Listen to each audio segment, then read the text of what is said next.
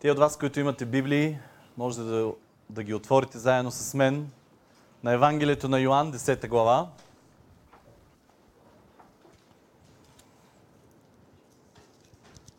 Вчера имаше библейско състезание. Нашия отбор се представи много добре, бих казал.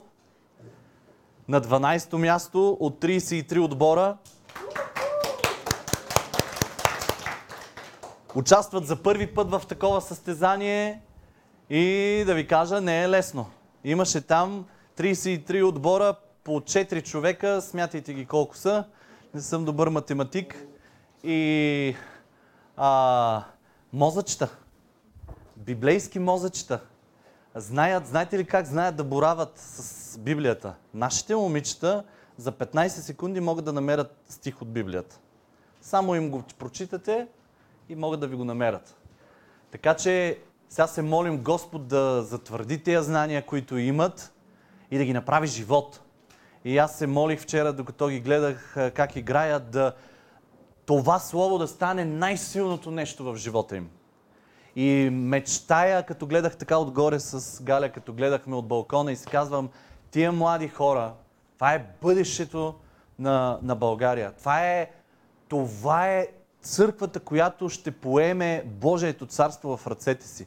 И те са вече хора, които са способни, които имат знания и знам, че Господ ще ги използва мощно.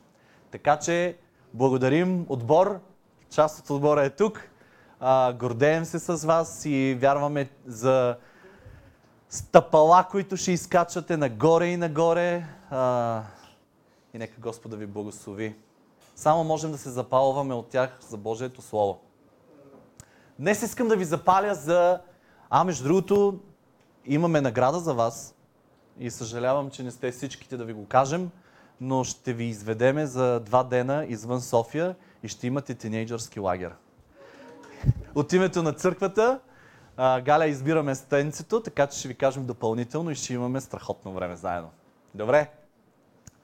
Радвате се заедно с да, и момичетата, които ги няма в момента, те, те са част от нашия отбор, така че всички заедно ще отидем и ще прекараме страхотно време заедно. А... Дълбоки стихове ще четем днес. И вярвам, че това послание, което Господ има за нас днес, ще остане дълбоко вътре в нас, точно така, каквато, точно толкова, колкото е дълбочината на Неговото Слово. И ако искаш да дълбаеш в Божието Слово, сега е момента да започнеш. Сега е момента да отвориш това Слово и никога да не го затваряш. Много често си казвам, а, дали това Слово може да ти помогне във всяка една област на живота. Ще съгласите ли с мене? За всяка една област може да помогне. И това е нашия Исус, който е Словото, живото Слово, което живя на тази земя, влезна в кожата на човека с всичко онова, което човекът е. Дух, душа и тяло. И изживя всяка една болка, изживя всяко едно напрежение, преживя всяка една мисъл, която е способна да мине през човека. Понякога си представяме Исус в главите си като нещо, което никога не е бил, но Той е бил на 100% и човек, и 100% е минал през всичките наши борби, през които и ние сме преминавали. И ще преминаваме.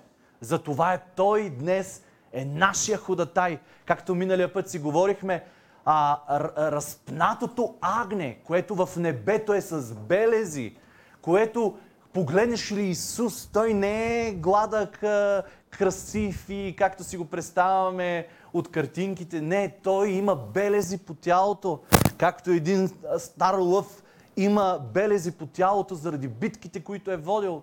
Така е Исус. Казва се раз... Е, агне и видях агнец, който беше като заклано. Хм. Разбива всякаква представа за всичко това, което е за Исус. Исус в небето има белези от живота, който живя на тая земя. Той живя и мина по моите стъпки, за да мога аз днес да бъда благословен и да имам живот изобилен в него. И нека да прочетем един дълбок, изобилен стих, в който можем наистина да дълбаем много. И искам днес да, да се втурнем в тия дълбини на този стих. Десета глава на Йоанн, десети стих. Крадецът влиза за да открадне, да заколи и да погуби. Аз дойдох, за да имат живот. И да го имат изобилно. Много яко, че го казахме заедно. И да го имат изобилно. Аз дойдох. Аз дойдох, за да им дам живот. И този живот да бъде изобилен.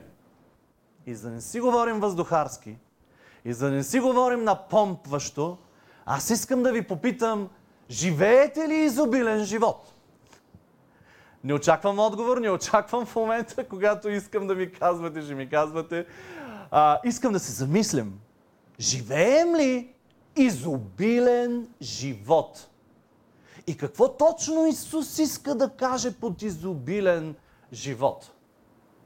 Дали можем да кажем, че Словото е актуално за всяко нещо в живота ни? Може да ни говори за всеки един проблем, за всяка една радост, за всеки един момент, в който си казваме, ами сега? Дали може Словото да ни говори в днешния ден и да казва и да имат изобилен живот?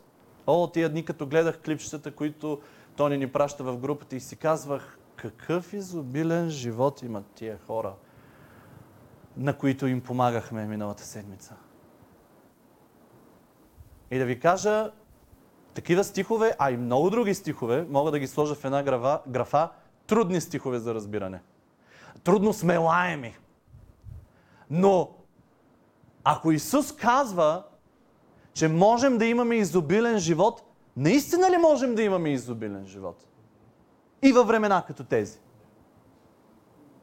Всъщност, ако кажем да, то тогава трябва да си кажем всъщност какво Исус е дефинирал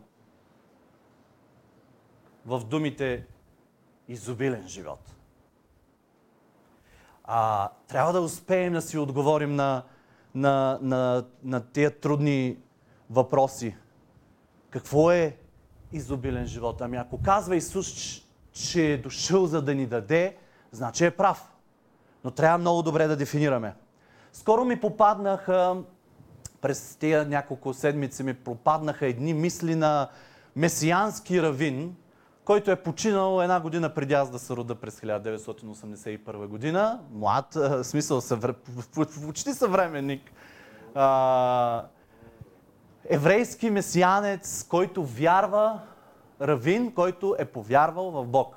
Месиански равини се наричат. А, Ерих Фрон се казва. Изключителен а, християнин, бих казал, психолог по образование – човек, който е, е написал множество книги и се развива в най-различни области, но преди всичко смесва в книгите си и говори за Христос и за начина по който Христос може да бъде актуален в днешния свят.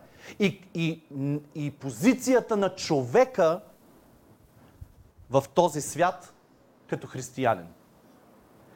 Едни от негови книги са Човекът за самия себе си, Изкуството да обичаш, догмата за Христос, да бъдеш човек. И една от неговите мисли, която днес, а, попадайки в ушите ми, а, Господ много ми говори по тази тема. Всъщност той е написал една книга, която даже разбрах, че има на български, но не можах да попадна на нея в интернет. Може би трябва да се купя от някъде, но е много интересна. Видях просто части от тая книга и дълбоко останаха мисли от тая книга в, в мен. А, тя се казва да бъдеш или да имаш. Да бъдеш или да имаш. Моето послание тази сутрин към вас е да се замислим да бъдем или да имаме. Този човек, Фром, казва, че човек трябва много добре да вземе решение, веднъж за винаги, да намери мир в умът си, да намери да отговори на дилемата, на въпроса дали си създаден като човек да имаш или си създаден човек, за да бъдеш. Може да ви звучи философски, обаче в тази мисъл има дълбока... Има дълбочина. Има дълбочина, в която аз искам да си поговорим. Ние трябва да намерим мир в себе си. Аз лично, за какво съм създаден? Да имам или да съм? Да бъда? И всъщност Библията какво ми говори? Библията какво говори за живота ми? Библията какво говори за талантите ми? Библията какво говори на сърцето, на душата ми, на това, което съм аз? И тези две неща ще ги разгледаме, защото това са два различни пътя. Те могат да бъдат свързани до някаква степен, но могат и да бъдат напълно различни. И гледаме понякога живота на хора и си казваме, абе, той е човек. Как е възможно да има толкова? И аз в какво съгреших? Или какво, в какво съм недостоен, че аз не мога да имам това, което той има? Нали, Библията ми казва, че ще имам всичко това, което ми трябва, за да мога да живея благословен живот. Да имам изобилен живот. Ами нямам го. И човек може да прекара живота си в цял, целия си живот в една битка между това да имаш и да си, да бъдеш, от която да не може да се отървеш. И даже да се разболееш в тия мисли. И да, и да започнеш да страдаш. Това са два различни пътя. Да бъдеш отвежда по един път. Да имаш отвежда по друг път. Истинско щастие е да разбереш, че, че ти има за да бъдеш. Имате на тая земя, промислял е някой да се родиш, за да бъдеш точно ти. Точно ти. да, не, да имаш не изключва да бъдеш. Но аз искам днес да си поговорим за тия два пътя. И до каква степен могат да бъдат съчетани и доколко едното може да ти пречи на другото, за да бъдеш истинската същност, за която си призован. Когато Исус ни казва, вие сте светлината на света. Какво иска да ни каже? От какво има нужда светлината? Има ли нужда да има светлината? Надявам се да успеете да разберете мислите и сърцето ми тази сутрин. Не отивам в крайност, за да ви насоча в нещо. Но искам да погледнем сърцето на Исус, за да имаме правилни мотиви за живота си и да осъзнаем, че едното не трябва да бъде самоцел. А ако го има, трябва да ни следва.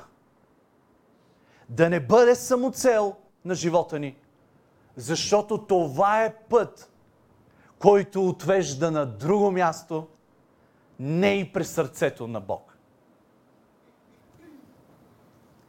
Светлината иска ли къща? Светлината иска ли да има нещо? Или тя просто трябва да бъде? Да е това, което е. Да отразява друга светлина. Словото казва като в огледало.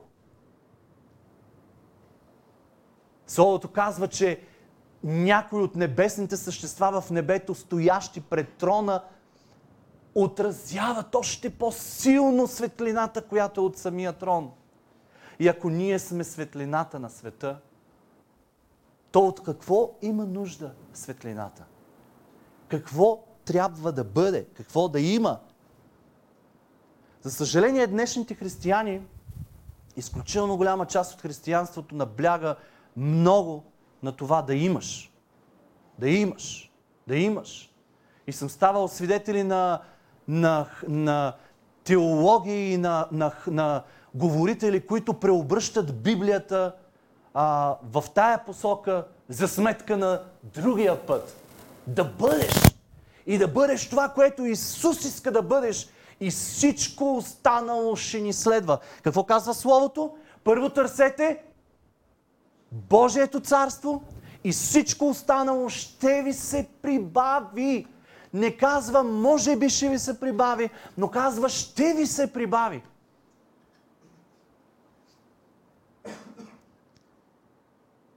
Христос дойде, за да може ние бедните да се обогатим. Чувал съм още реплики. Не стана ли той беден заради нас? Още Христос е имал една роба, но тя е била много скъпа. Да яздиш усел е като да караш Ролс Ройс. И още, и още, и още. Десетки по десетки. Не искам да им обръщам внимание. Исус съвсем не е живял, за да има. Исус съвсем живя за нещо друго. Да ни покаже един по-превъзходен път. Насърчаваше ни да оставяме неща. Да се освобождаваме от неща. Защото пътя на да имаш е път, който тежи. Път, който е отговорен за посоката, в която си. Исус казва, не се тревожете за утрешния ден. Вижте кремовете, вижте полските цветя, вижте как ги е облякал Бог повече от най-богатия и най-мъдрия цар Соломон. Ако започнеш да се тревожиш за това, което нямаш или имаш, с какви дрехи ще се облечеш, ти пропускаш живота. Ти пропускаш истинския живот ти пропускаш основното, за което трябва да живееш. Човекът пропуска живота тогава, когато се тревожи за това, което няма. Животът е повече от това да имаш.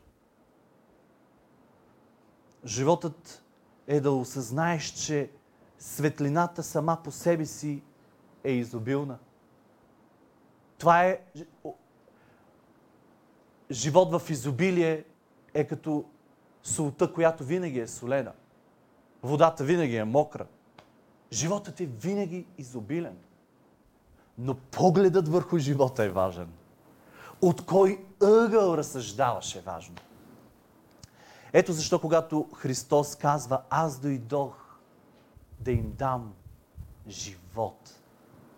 И той изобилен Исус застава пред нас като един пастир – като един пастир, който да ни заведе на онова място. На тучни сочни пазбища, за да се храним и да имаме повече от достатъчно, за да сме нахранени.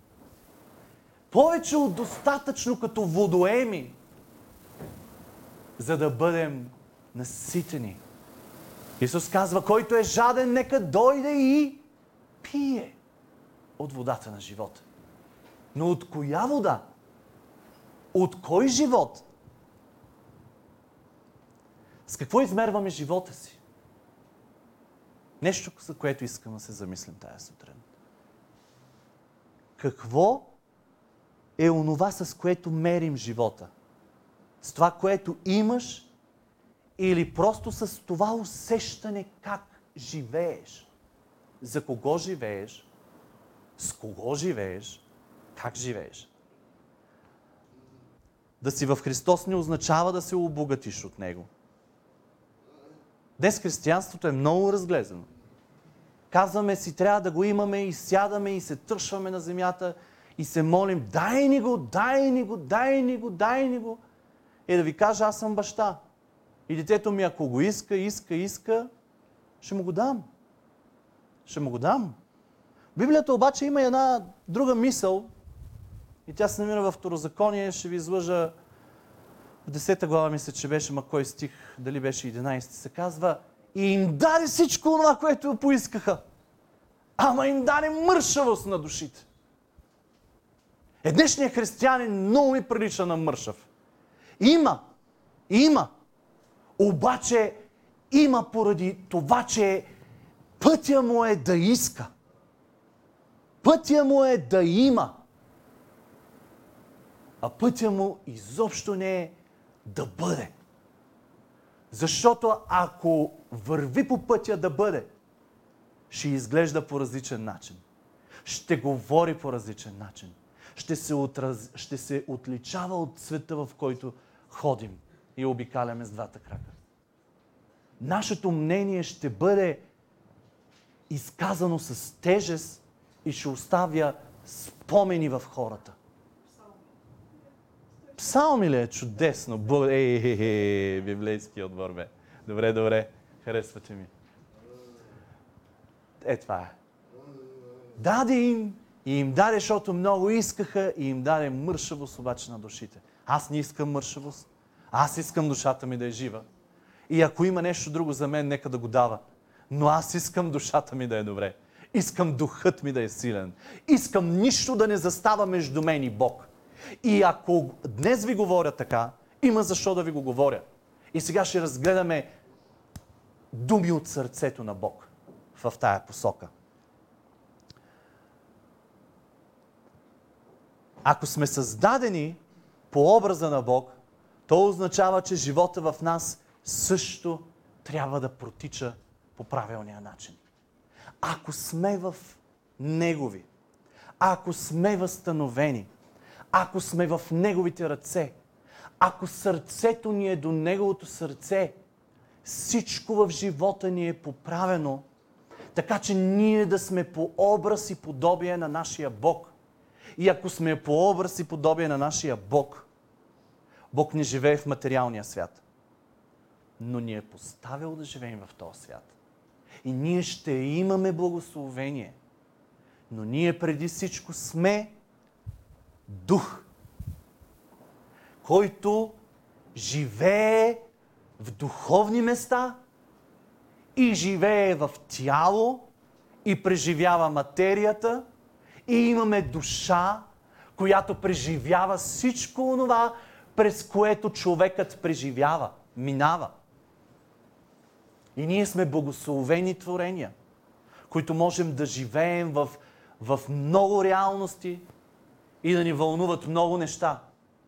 Но на първо място трябва да ни вълнува това да бъдем.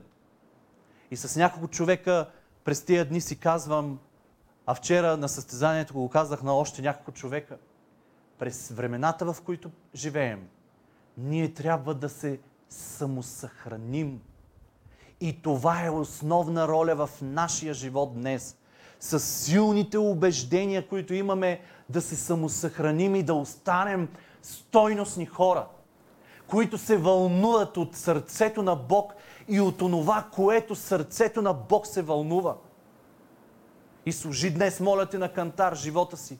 И кажи това, което ти се вълнуваш днес. Вълнува ли се сърцето на Бог? И ако има разминаване, бързай да го поправиш. Бързай да му предадеш онова, в което си държал здраво юздите и си казвал, няма да го пусна, защото сърцето ми трябва, семейството ми трябва да върви в тая посока и трябва да имам това и трябва да имам онова и трябва просто да поддържам това и трябва да, да правя това и трябва да се поддържа. Сигурно говоря на един-двама. Кажи си, Господи, хубаво съм ги хванал тия юзди. А моля те, ела ги хвани вместо мен. Искам да те видя ти какво ще направиш с тия юзди. Аз съм до тебе. Аз съм до тебе. Достатъчно ги държах. Ела и ги хвани. И аз ще се допра до тебе. И аз ще бъда близо до тебе. За да видя ти какво ще направиш. На къде трябва да дърпам? На къде трябва да усиля? На къде трябва да спра? Къде трябва да спра?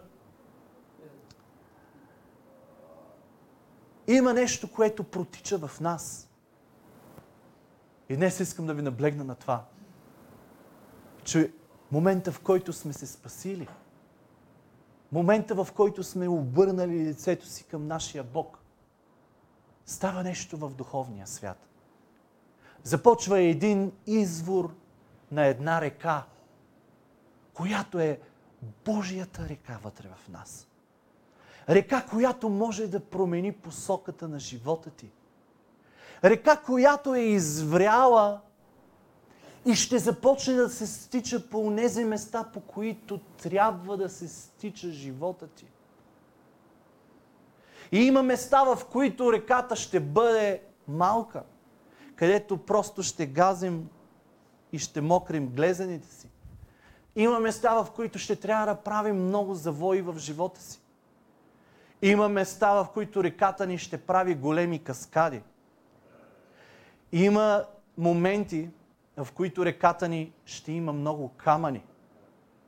Ще имаме моменти, в които реката ни ще бъде толкова дълбока, че няма да усещаме, че има течение в нея и ще си мислим, че тя, че тя е а, а, като неподвижна и че не се случва нищо в живота ни и че под краката ни е много дълбоко.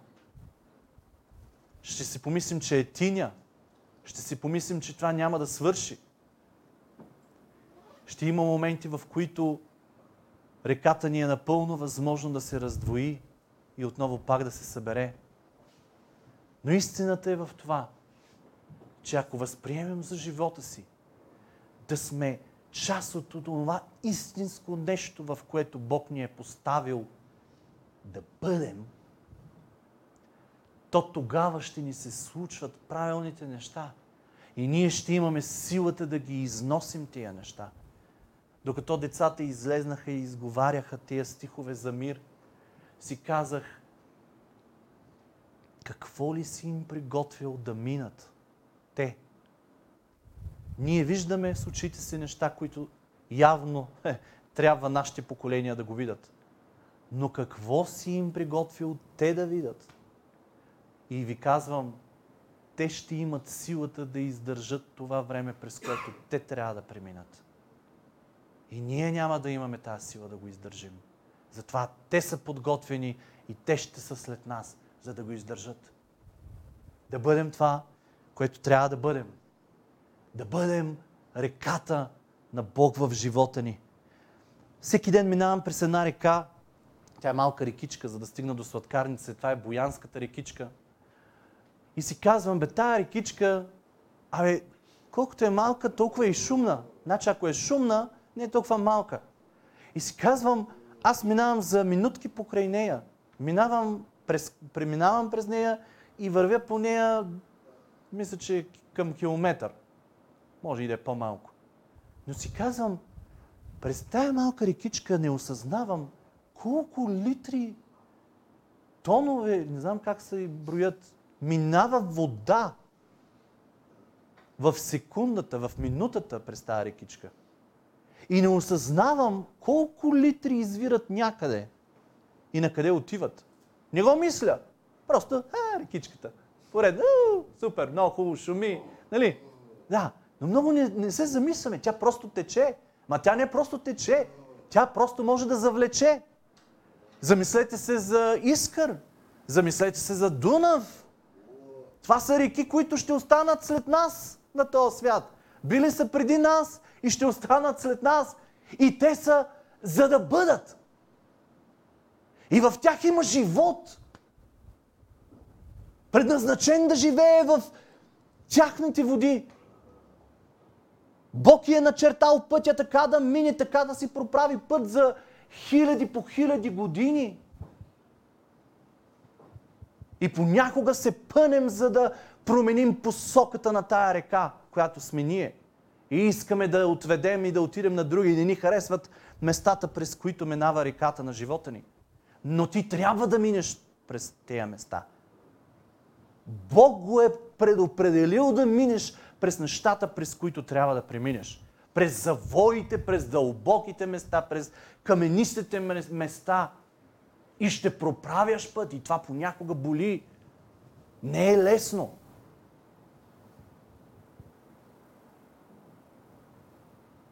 Аз съм добрия пастир, казва Исус.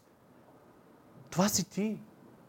От реката, която тече от тебе.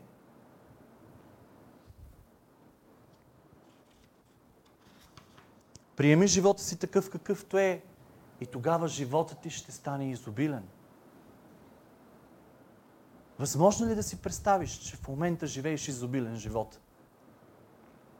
Възможно ли е да погледнеш живота си под този ъгъл и да си кажеш, под който гледа Твоя Бог, живота ти, и да си кажеш, аз живея точния живот, за който съм призован. Аз живея за време като това. Аз извървявам правилните стъпки. И тогава да кажеш, аз имам това, което трябва да имам. Но аз съм това, което трябва да съм. Пророк Езекил, един от пророците в Стария Завет, който говореше на Божия народ от името на Бог на народа му, вижда едно видение, вижда нещо разви... интересно, за което искам да ви говоря, описано в 47 глава на Езекил от 1 до 5 стих. Той вижда нещо, което извира от святото място, от светая светих, от онова най-вътрешно място от Божието присъствие. Той вижда нещо, което не се случва в първия храм. В първия храм беше свято място, в което никой нямаше достъп. Той вижда нещо, което се случва във втория храм, който ще бъде построен. Ние разбираме и си говорихме за това, че втория храм, във втория храм Божията слава никога не слиза по начина, по който слез, беше слезнала в първия храм. Което означаваше, че той повече няма да живее по начина, по който е живял в първия храм, но за него, неговата цел е да направи човека храм. И Езекил вижда нещо, което извира от святото място, от това вътрешно затворено пространство. И вижте какво казва. Тогава ме върна при вратата на дома и ето водата извираше изпод прага на дома към изток. Защото лицето на дома беше към изток. И водата слизаше изпод дясната страна на дома, при южната страна на ултара. После ми изведе по пътя на северната порта. Може да се загубите в порти, в ъглища и така нататък, но продължаваме натам. И ме преведе наоколо по външния път към външната порта, по пътя на, на портата, която гледа към изток. И ето водата течеше от дясната страна. И човекът, който държеше мярката в ръката си, като излезе към изток, примери хиляда лакти и ме преведе през водата. Водата беше доглезени. Пак премери хиляда и ме преведе през водата. Водата бе до коленете. Пак премери хиляда и ме преведе. Водата бе до кръста. После премери хиляда и беше станала река, през която не можах да премина, защото водата беше се издигнала и бе станала вода за плуване. Река непроходима. Онова, което вижда Езекил, е река, която извира от Божия храм, от святото място. И започна да расте и да расте и да расте и да залива земя след земя след земя. И разшири пределите на тази река. И я правеше и дълбока, и дълбока. И ставаше като всички нея реки, които знаем, че стават широки, започват от малко изворче. И стават широки, грамадни реки, които могат да завлекат дори. Е, представи си твоята река. Представи си това, което си ти. Каква река е в момента? Докъде си стигнал във вървеждаш с Бог? Аз не мисля, че цял живот ще си блъскан от води, от ветрове, от, а, от хора, от събития, да преживяваш всяко нещо, което, всяко нещо, което идва до теб. Не! Ти трябва да станеш в един момент силна река, която да завлича други, по която да плуват други, да станеш река, в която да живеят риби. Да има живот вътре в тебе. Ти да даваш живот на други. В твоята река да се удоволстват хора и да си казват, абе, живота на Блаже е благословен. И аз искам да бъда около него. И аз искам да прекарвам време около него. Защото всичко това, което прави, е благословено изобилен живот. И в един момент теглиш чертата и си казваш, ама блажи колко има? А, а той живее благословен живот, а в същото време няма според този свят. Но има друго вътре. То е нещо, което аз искам да бъда. Нещо, което мога да видя и горе, и да го видя и долу. Сякаш са едно. А не са ли? По образ и подобие на своя Бог. Е, не беше перфектен винаги, но беше с обичащо сърце. Обичат своя Бог. И даваше всичко от себе си да изгради живота си. И да следва своя Бог. Искам да отворим в Откровение 22 глава, ония, които следвате. Йоанн вижда една река, която я нарича реката на живота. Реката на живота. 22 глава, първите стихове. След това ангелът ми показа река с вода на живот, бистра като кристал, която извираше от престола на Бог и на агнето и течеше сред улицата му. И от двете страни на реката имаше дърво на живот. Дърво на живот което раждаше плод 12 пъти, като даваше плод всеки месец. И листата на дърветата бяха за изцеление на народите. Нищо, нищо проклето не ще има вече. И престолът на Бога и на агнето ще бъде в него и неговите слуги ще му служат. Те ще гледат лицето му и неговото име ще бъде на челата им. Е тая река, Божията река, минава през всичко, през което трябва да премине. И толкова е хубаво, когато се оставиш на тая река, за да минеш през всичко онова, което трябва да минеш и да преживееш всичко онова, което трябва да преживееш, за да осъзнаеш, че ти си по образ и подобие на Бог. И че трябва да те вълнува да бъдеш, а не да имаш. Исус казва след това в а, следващия стих, който е жаден, нека да дойде и да пие даром от живата вода. Ако ние сме дух, и пак се го говорихме съвсем наскоро, от какво се вълнува духа? Какво иска духа? Иска да бъде това, за което е създаден. Близо до своя Бог. И всичко останало ще му се прибави. Не на духа. Духа не му е добре, когато има повече. Духа не му е добре тогава, когато има хляб на маста. На тялото е добре, когато има хляб на маста. Душата преживява хляба а духа иска силна връзка със своя Бог. Да бъде това, което е Отец. Отивам в една посока, с която след малко ще свърша. И вярвам, ще разберете за какво говоря. Да имаш не е част от тая река, за която говоря. Но е да бъдеш. Да бъдеш.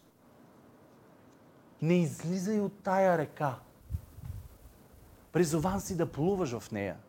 Призован си да пиеш от нея. Да се движиш по течението на тая река. Да преминеш през всичко, където реката трябва да премине. Но не излизай на брега, за да си починеш. Може да имаш страхотни, да виждаш страхотни дървета, храсти, храна.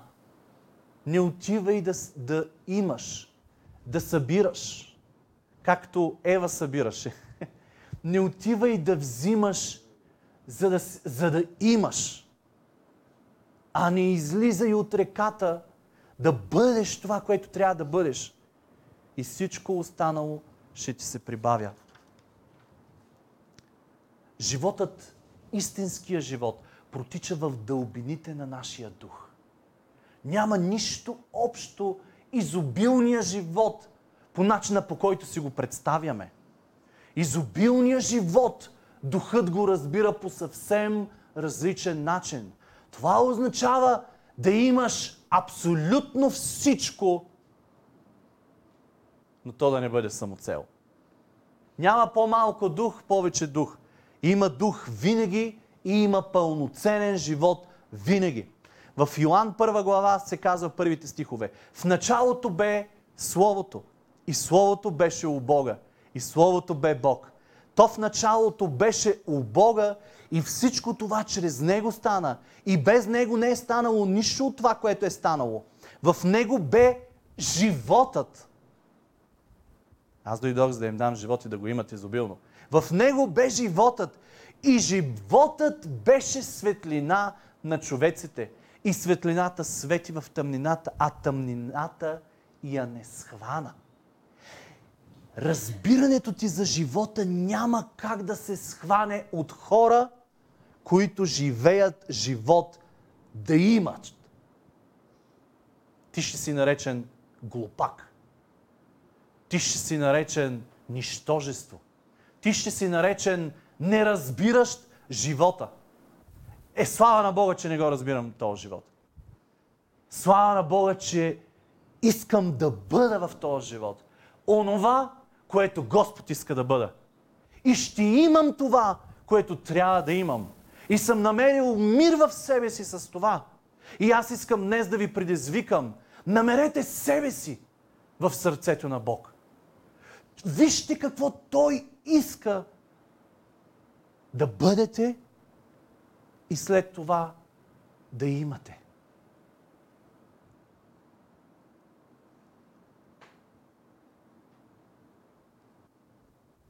Намали спирките си.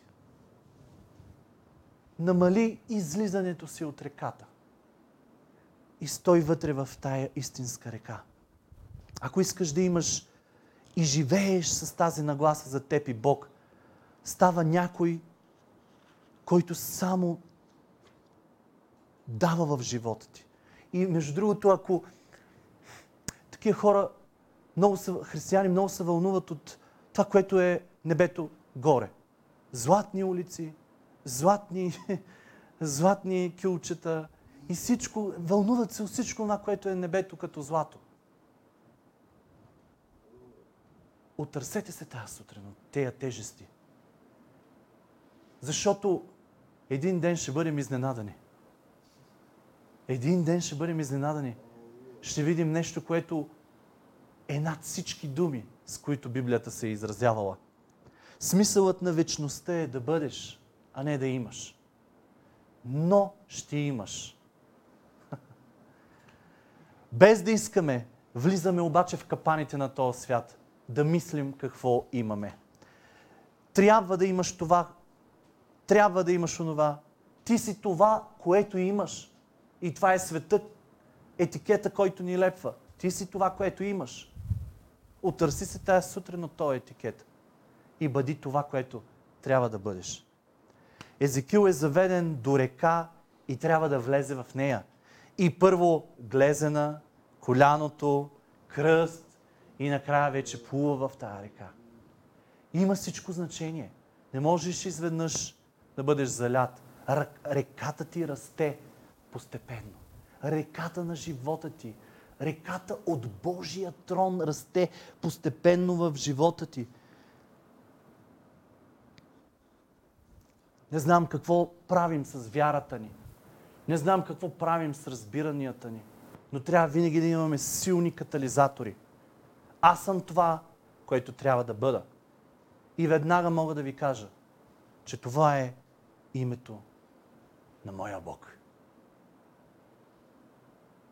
Ето, към това се стреми моя живот. Защото Неговото име – няма нищо общо с това какво имам в живота ми. Неговото име е свързано с това, което Той е. Яхве означава аз съм този, който съм. Аз не трябва да се преструвам на нещо друго. Аз не трябва да върва в пътя на, на Дейви. Аз не трябва да върва в пътя на Обена. Нито те да върват в моя път. Аз съм това, което съм. Защото в мен Бог вдъхна дъха си. И каза да бъда. И аз съм това, което съм. Отражение на Неговата същност. Неговия дъх в мен. Неговата река е в мен. Неговия истински поток, Неговата сила, Неговите мечти, Неговото сърце, Неговата любов. Да, ще имам някъде по пътя, но аз съм това, което съм, поради дъхът му вътре в мен. Отражение на него. И друг път сме си го говорили – но равините не са изговаряли, и доколкото знам и днес все още не изговарят името Яхве. Пишат съгласните, те са четири звука, четири съгласни. Но те се изговарят по начин, и е много интересно, същия този равин говори и за, и за, и, и за името Яхве, и казва, а, за, да обясня, за да обясня на целия свят, такива са неговите думи, тия съгласни не ми дават да си, отворя, да си затворя устата и не ми дават да си мърдам езика. Такива са тия съгласни в, в еврейски език. Тоест, името не може да бъде изговорено, нищо не може да се мърда в устата, езика не може да се мърда, защото неговото име означава дъх. Моля ви да си затворите очите. Искам да се опитам да изговоря това име. Я.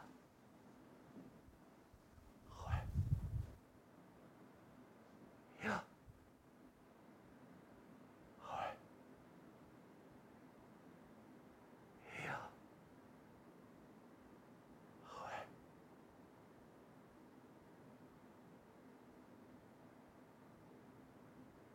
Името му е дъх. Може да отворите очите. Я. Името му е дъх. И когато Албена се е раждала, тя изговаря първата част на Яхве. Когато един ден издъхне, и отиде при своя Бог, който е познала, тя ще каже края на Яхве. Всеки дъх, който дори не осъзнава, че прави в всяка минута и секунда, тя произнася името на онзи, който е създал. Ето това искам да бъде моя живот. Да бъда Неговия дъх. Той ме е направил дишането ми да изговаря Неговото име. Той ме е направил. Я, уе, в болката ми, когато дори просто само дишам и издишвам, болката ми изговаря Яхве. Всичко това, което душата ми преживява и изговаря, името на моя Бог. И това е сила за живот. И няма как някой друг да управлява моя живот, когато аз дишам моя Бог. И когато аз съм моя Бог. И тази сутрин искам да ви вкарам в религия, да не използвате името на вашия Бог. Но искам да осъзная дълбочина. Кои сме ние? Да бъдем с нашия Бог и да осъзнаваме каква сила има Той в живота. Може ли да излезете?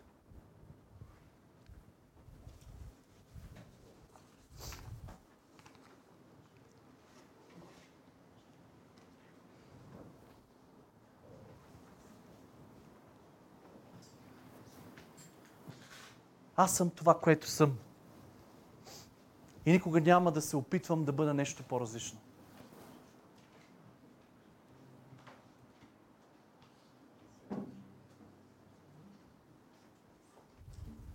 Не знам как се чувстваш след моето говорене. Но искам да си сложил на кантара, да, да съм те предизвикал да сложиш живота си на кантара. и да кажеш на какво съм слагал очите си. Духът вътре в тебе се интересува от съвсем различни неща, от които човекът в нас се интересува. И аз искам Неговия дъх да бъде най-важното за моя живот. Мога ли да отида и да живея живота си и да бъда така, както моя Бог иска да бъда? Мога. Мога. И това ще е много по-различен живот от всичките останали. Но аз ще имам изобилен живот. Защото аз разсъждавам за моят живот по съвсем различен начин.